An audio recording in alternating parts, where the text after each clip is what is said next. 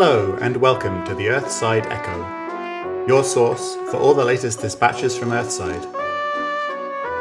When the rift between Earth and Malifaux opened, Malifaux's lakes and oceans flooded into the city of London, and with them came the gibbering hordes. The creatures of the hordes find themselves trapped in a strange new world with strange new prey to hunt. Only the strongest are adapting and surviving. Only the most cunning are thriving.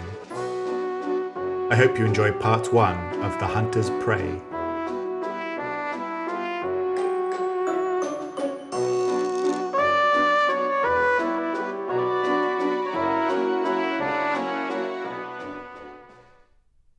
Scar swam in patient circles through the depths. His brothers and sisters drifted at the edge of his senses, spirits pulsing their hunger. Dim light, filtered through the ocean leagues from a sun Scar had never seen, sketched shadows in the water above him. There was no prey worth noting, nothing but the vast and empty sea. The rest of his hunters hummed with anticipation that tasted like disappointment. They were beginning to question his lead. Vast and empty. The voice was just a whisper through the darkness, one of the hunters giving thought to the shiver's frustration. Empty, but for hunger. Another whispered. Empty of promised blood. Blood was promised by the Scar Eye. Blood for our hunger, flesh to fill our teeth. A shadow flickered at the edge of Scar Eye's vision, one of the hunters drawing close, challenging. The black wedge of its body cut smoothly through the waters, angling to a path that would take it beneath Scar Eye. The hunter's path. Without blood, there is death. We must move on. The prey will come. Scar Eye pushed back. He kept his course, ignoring the challenger's threat, exposing his belly. Scar Eye couldn't acknowledge every pup who thought their teeth were sharp enough to defeat the Alpha. Hunt with patience. I will bring you blood. We will have blood, the challenger whispered, ever closer, already swimming up towards Scar Eye, impatient. It was Blackback again. She had been pressing against Scar Eye's authority since almost dying to a tangle of bloodvine. There will be prey. A shadow flashed out of the depths, hammering into Blackback, folding her at the belly from nose to tail. The impudent pup sank, dazed and bleeding into the darkness.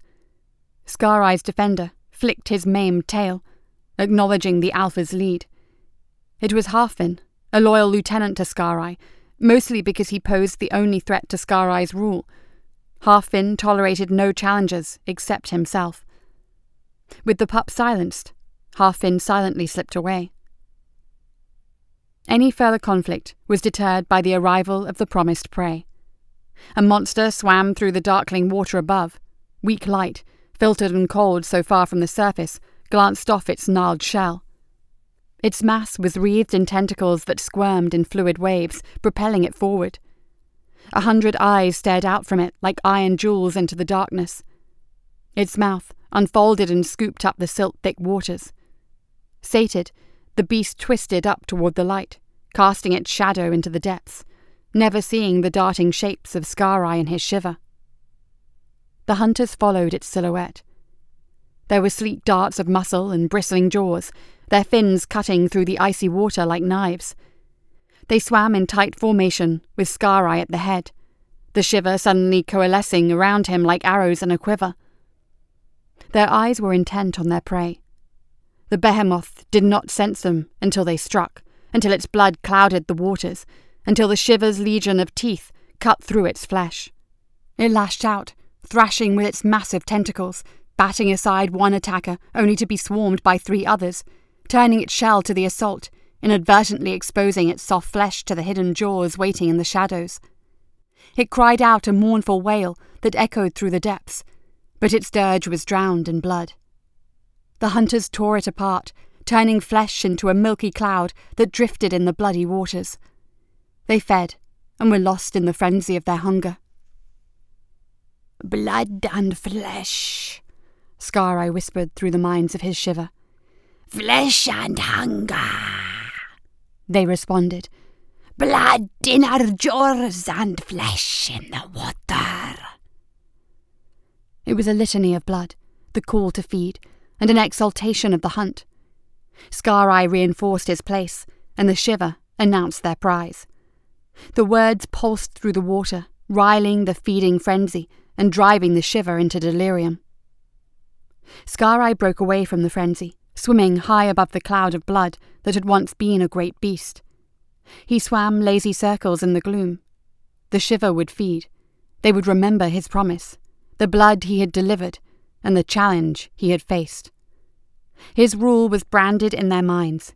It would stand until the next challenge, until the hunger came again, and the blood was forgotten. But for now, Scar Eye was safe. He was sated. They were so consumed in their gorging that none of the hunters saw the new light dawning in their midst. Like lightning crackling in a storm heavy cloud, forks of light flashed through the bloody waters. Only Scar Eye, from his orbit high above, saw what was happening. Danger! He thought, but the warning slid off the minds of his shiver, locked as they were in their frenzy. He flicked his tail in irritation, but as the strange light grew and spread, he realized he had to do something. Danger! Scar dove, swimming hard into the thick blood of their prey. His mind reeled, the hunger gripping him, the shiver's hunger impulse nearly seizing him.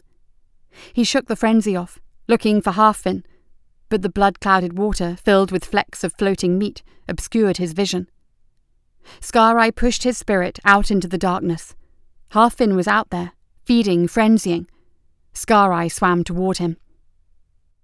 He found his lieutenant at the heart of the shiver, body thrashing back and forth as he tried to crack the monster's spine.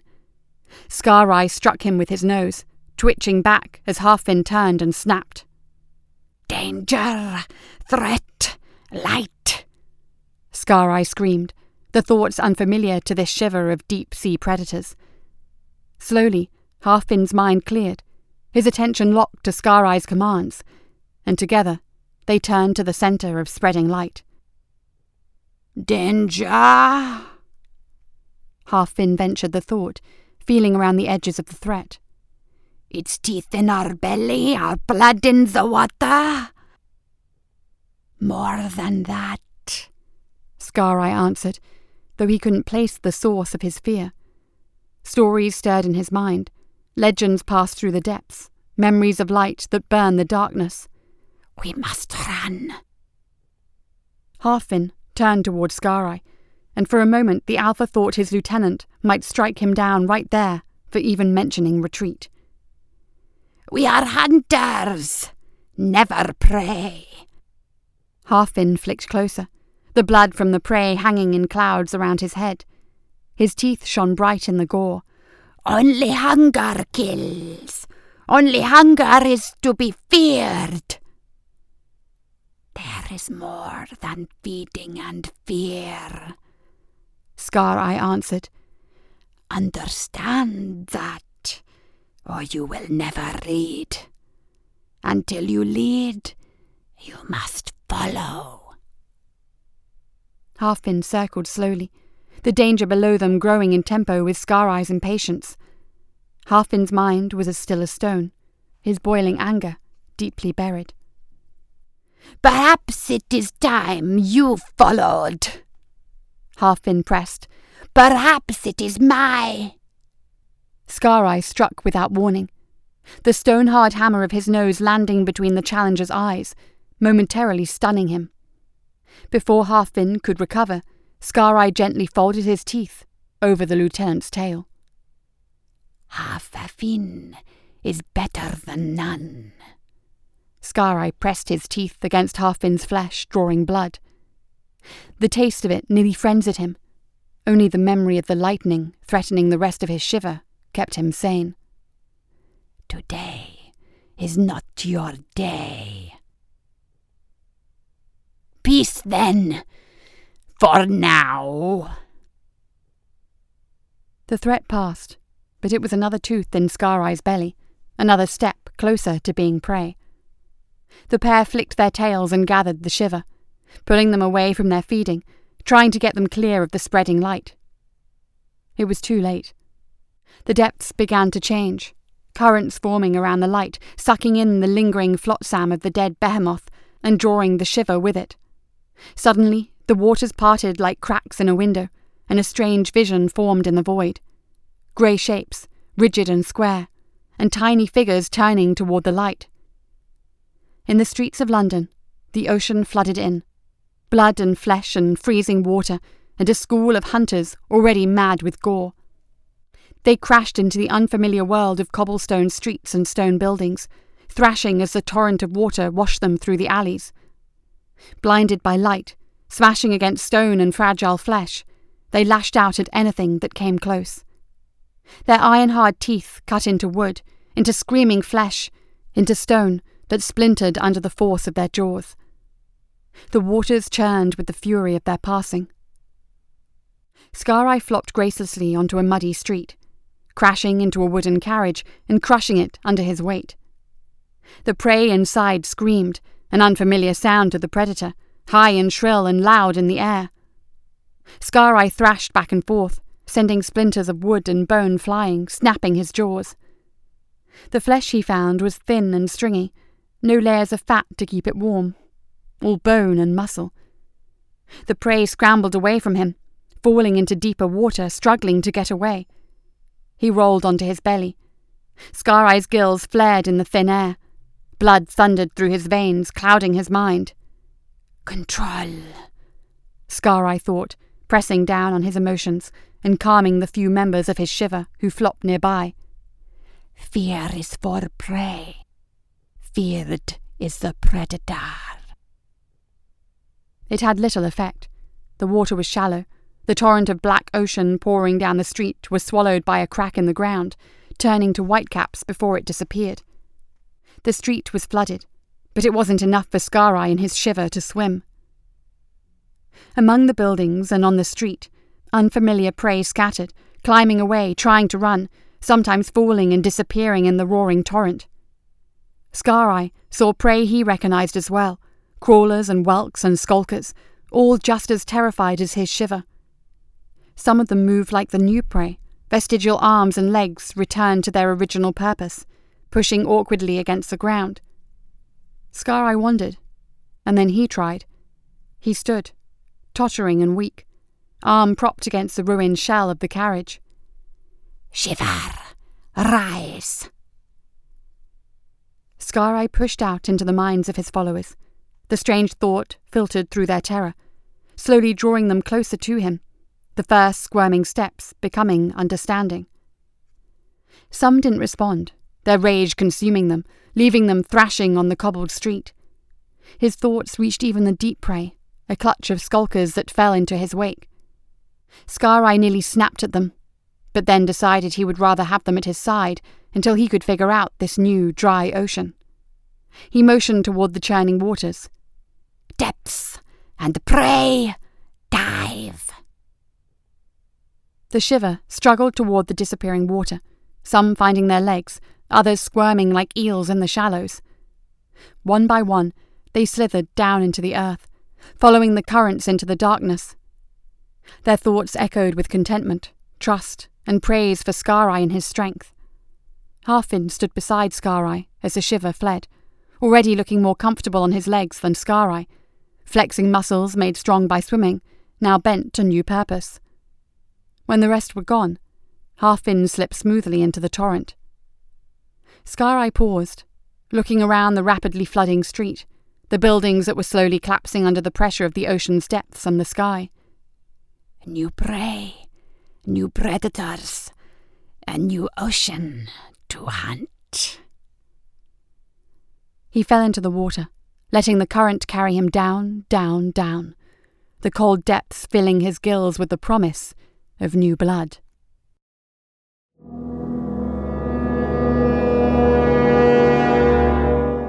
The water of their new home was filthy. Slicks of oil and mud fouled Scar Eye's gills, and the walls of the ocean tangled with broken masonry, jumbled machines and broken pipes. The shiver, accustomed to hunting and swimming in vast depths, were pressed together like a school of prey. The skulkers that followed them flitted from crevice to cranny, careful to stay away from the shiver's snapping jaws. Scar couldn't decide what to do with them, but they responded to his commands and followed his lead. That was enough for now. Halfin swam at his side, strong legs scrambling against the walls whenever the way grew tight. The lieutenant was adjusting well to their new world, gills flaring with excitement whenever the shiver came across some strange aspect of the tunnels. Scar Eye couldn't imagine what purpose this place served. Other than a cage of iron and glass filled with recently dead prey, the tunnel seemed abandoned. Violent currents ripped through the passages, sometimes bringing with them fields of trash and bodies. What ocean is this? Scar mused. Stones of metal. Tunnels black with not blood, not water. Everything is already dead. It is a scavenger ocean. This place is not for hunters at all. We will make it an ocean for hunters, Halfin answered. Where there is prey, there will be predators. We will become this ocean's predator. Tiny ocean, foul water, thin blood. The shiver's thoughts drifted through the tunnels behind them, a storm of dissatisfaction and even fear. Blackback, her pride still stinging from Halfin's humbling prior to the behemoth kill, was among them. She was gathering the shiver's descent and directing it at Scar The pup was preparing for another challenge. Scar turned on them. Thin blood, but ours for the taking. Foul water, but we shall rule it. An ocean this small must lead somewhere, to a stream or river or sea. We will find the deeper waters and make them ours. They were Halfin's thoughts, though Scar said them. He looked over at his lieutenant and saw approval, but also greed. He would have to be careful that Halfin did not take the opportunity presented by this new and dangerous ocean to replace Scar He could not let that happen. There is blood ahead, and clean water, Halfin said. Can you taste it? Scar didn't answer. The blood of the soft landfish left him feeling empty. This killing in an iron bound sea was not a hunt, it was the work of scavengers. Scar Eye wanted more. He would find it.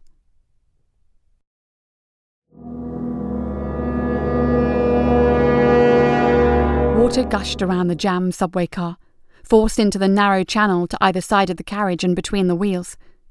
The glass windows of the car hadn't yet shattered, but it was only a matter of time. The water in the flooded station was already up to Private Briggs' waist, and it was rising fast. Briggs, Coldridge, Hemmett! His sergeant boomed. Secure those civilians before they drown. Get in there! Briggs looked nervously at his three fellows.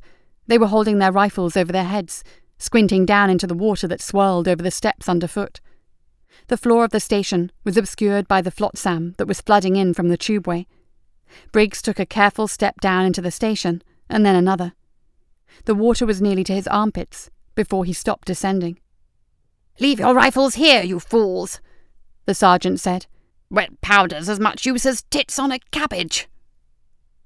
Tits on a cabbage, Briggs muttered. He turned and passed his rifle back to the sergeant and his little party on the stairs, then sloshed toward the jammed carriage. Where do these things come from? No way I'm leaving my banger behind, Coldridge said. I seen things in them waters. Nasty things. Nasty as cabbage tits? Briggs asked. Whatever's in there isn't half as nasty as it's going to be for you if you don't save those damn civilians, the sergeant growled. Now get moving. Reluctantly, the trio waded toward the flooded tunnel. The pale faces of a dozen passengers were pressed against the windows, a thin line of water slowly rose on the interior of the car, and pressurized streams shot out from a dozen cracks in the subway car's walls. If Briggs and his crew didn't break them out soon, the invading ocean would do it for them, and with less care. Ain't these lines electric? Coldridge asked. He was hanging back from the other two, taking his time with each step. Hemmett snorted. If the power was on, we'd already be cooked, Cole. Try not to think so much, will you? Gets in the way of doing. Hemmett said. He reached the subway car, looking down its length into the tunnel beyond. Three cars, but the other two look flooded. Hope the knobs got out before that happened. They're past caring if they didn't, Briggs said. Can we force the doors from the outside? Hemmett gave the door a shake, but it didn't budge. No, it's bent straight through. We're going to have to break the windows. Could really use our rifles. I'll get. Coldridge started. Hemmett grabbed the collar of his coat. Nah, you won't. They're already starting to crack. Nothing some good old infantry shoulder work can't fix. Briggs got the attention of the frightened passengers and motioned for them to move back from the window. Then the three troopers lined up their shoulders and started to heave against the thick glass. With each surge, the window creaked and a little more water came out of the pane. It made a terrible sound. When this window goes, Coldridge muttered between shoves. Yeah, we're going to have to move fast. And they're getting more water in there now. It'll flood. In fact, the water inside the car was nearly to the ceiling. Through the murky glass, Briggs saw passengers standing on the seats, trying to find air in the small space above the windows. He grimaced and put his back into it. Hemmett was grunting with each push, urging them on. Come on! Crunch. Lads, we've. Crunch. Almost got it! There was a bang, and then a strangled cry from inside the carriage. The subway car shuddered. At first, Briggs thought the car was coming loose. Then the water inside the car turned bright red. He stepped away from the window. What the hell is. The window pane broke, spraying glass and bloody water everywhere. He and Coldridge were swept back, but Hemmett anchored himself to the door and held on against the flood. Once the initial flood was past, the big private swung closer to the broken window, looking for survivors. A loud crunch echoed through the submerged station, and half of Private Hemmett slid into the water. Coldridge was already running, hampered by both the deep water and his panic.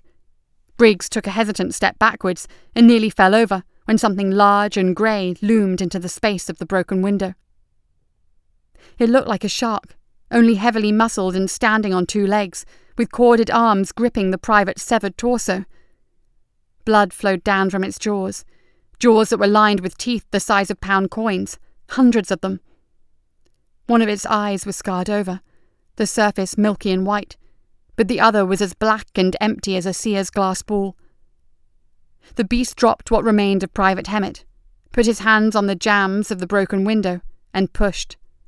The metal bent and twisted, tearing apart with a shriek. Briggs turned and ran, trying to swim in the heavy wool of his uniform, his feet slipping against the marble floor whenever he touched down. On the stairs, the sergeant formed the rest of the squad into a gun line. The crackle of rifle fire deafened Briggs. He twisted his head around to see if the shooting had worked. The monster slipped into the waters of the flooded station, his body twitching back and forth as it swam effortlessly toward him. The beast's fin cut through the surface of the water. Fear gripped him, stole his strength, and sapped the hope from his heart. The beast's jaw gripped his waist and pulled him under. Briggs choked on water as his body was torn in half by the rows of shifting and grinding teeth, and the cold waters filled with his blood.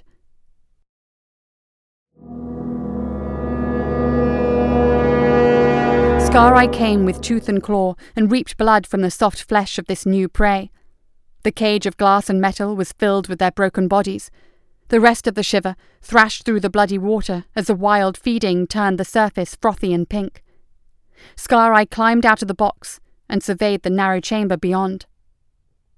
Two of the soft prey sloshed awkwardly through the shallow water, nearly as clumsy as Scar Eye was on dry land when they first came into this world. Perhaps these were pups, not yet fully grown. How large must the adults be? Another line of prey stood on drier ground at the far end of the cave, shouting in their strange voices and pointing sticks at him. Scar-Eye slipped into the water, swimming quickly toward the closest prey. Suddenly, the air turned to teeth around Scar Eye. He flinched, his blood leaking into the water, pain coursing through his mind. Scar Eye's anguish caught the attention of the rest of the shiver, but he ignored it.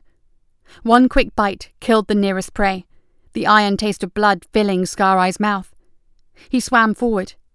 The air turned to teeth again, accompanied by a loud shout, like the crack of thunder rolling over the ocean. There was smoke in Scar Eye's gills, the taste of piss washed over Scar Eye as he bumped past another of the soft prey, ignoring the pup for the line on drier ground. They were predators. They were killers. The air turned to teeth at their voice. They must die.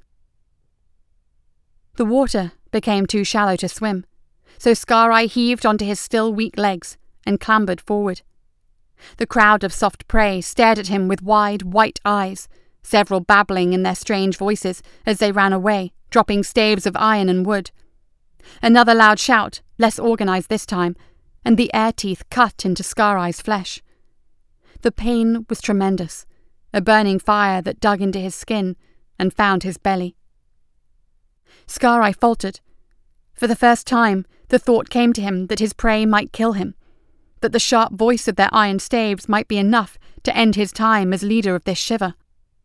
He could feel both Halfin and Blackback behind him, excitement tinged with bloodlust.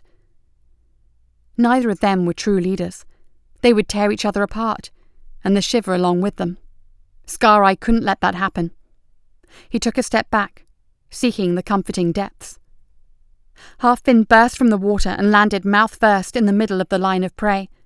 His jaws cracked bones and cut flesh, scattering limbs into the shallow waters, spraying blood on the stone walls. The air stayed silent, keeping its teeth sheathed, the voice of the soft prey silenced. The rest of the prey scattered. The flooded cavern erupted with marine life as skulkers and crawlers joined the rest of the shiver to wash over the soft prey's line. It was a massacre. When it was over, Scar Eye stood beside the fallen bodies, watching his shiver feed. The prey was thin, wrapped in an inedible sleeve of fibre and steel. Very unsatisfying. One of his shiver tossed aside a splintered bone, his mind rumbling with frantic hunger. The hunter snatched up one of the wooden iron staves that the prey wielded. After a moment's snuffling inspection, the hunter put it in his mouth and cracked it open like a bone, hunting for marrow. The killing voice spoke out again, muffled by the soft flesh of the creature's mouth. A hole burst open above the hunter's eye, and a puff of smoke rolled out. He fell dead in the shallow waters of the stairs. The crawlers scuttled away. Even dead they kill, Halfin thought approvingly. He picked up another of the discarded weapons and tossed it to Scar Soft as they are, their tools must be respected. Respected and destroyed. Scar Eye answered. He twisted the metal staff in his hands, cracking it open. Black powder ran free like blood, turning the water foul. Black dust that smells like lightning. A coward's weapon. Yes, Halfin responded. But Scar could sense his curiosity, his greed. Scar turned away disgusted, leaving Halfin and the rest of the shiver to sate their hunger.